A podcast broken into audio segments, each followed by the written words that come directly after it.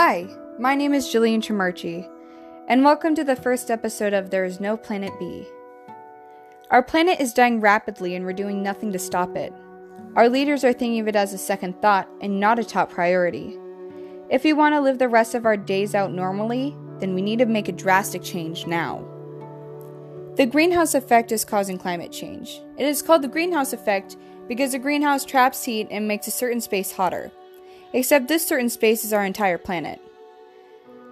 The greenhouse effect is caused by CO2 output. CO2 is due to major corporations burning fossil fuels and using oil, gas, coal, and other horrible things as energy. The reasons why this is such a big problem is that while this energy is being used, it puts smoke and harmful fumes into our atmosphere. These toxins then get trapped and have nowhere to go, creating the greenhouse effect. CO2 output is also due to the cars you can drive every day. You know the puff of black smoke you see come out of cars once in a while? That is 29% of the world's greenhouse gas emissions, according to the Central of Biological Diversity.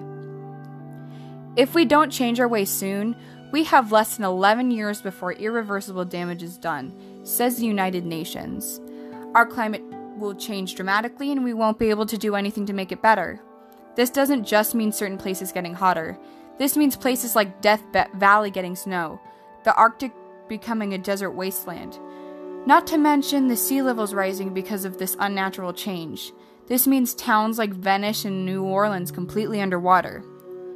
People will be losing their homes because of this. The planet will be uninhabitable for us to live our normal everyday lives.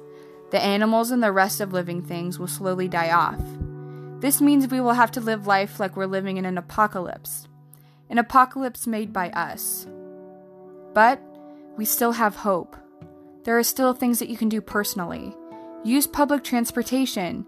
You can fit more people onto one unit of transportation that only distributes a little bit of CO2 emissions, protesting against big corporations to change their money greedy minds. They think that it's not their problem and that it's cheaper to stay with the planet killing fumes. They don't know that they can switch to solar energy or water energy for just as cheap. There are so many better ways to get energy that don't take out our world. We can fight this. We can change our ways. But will you?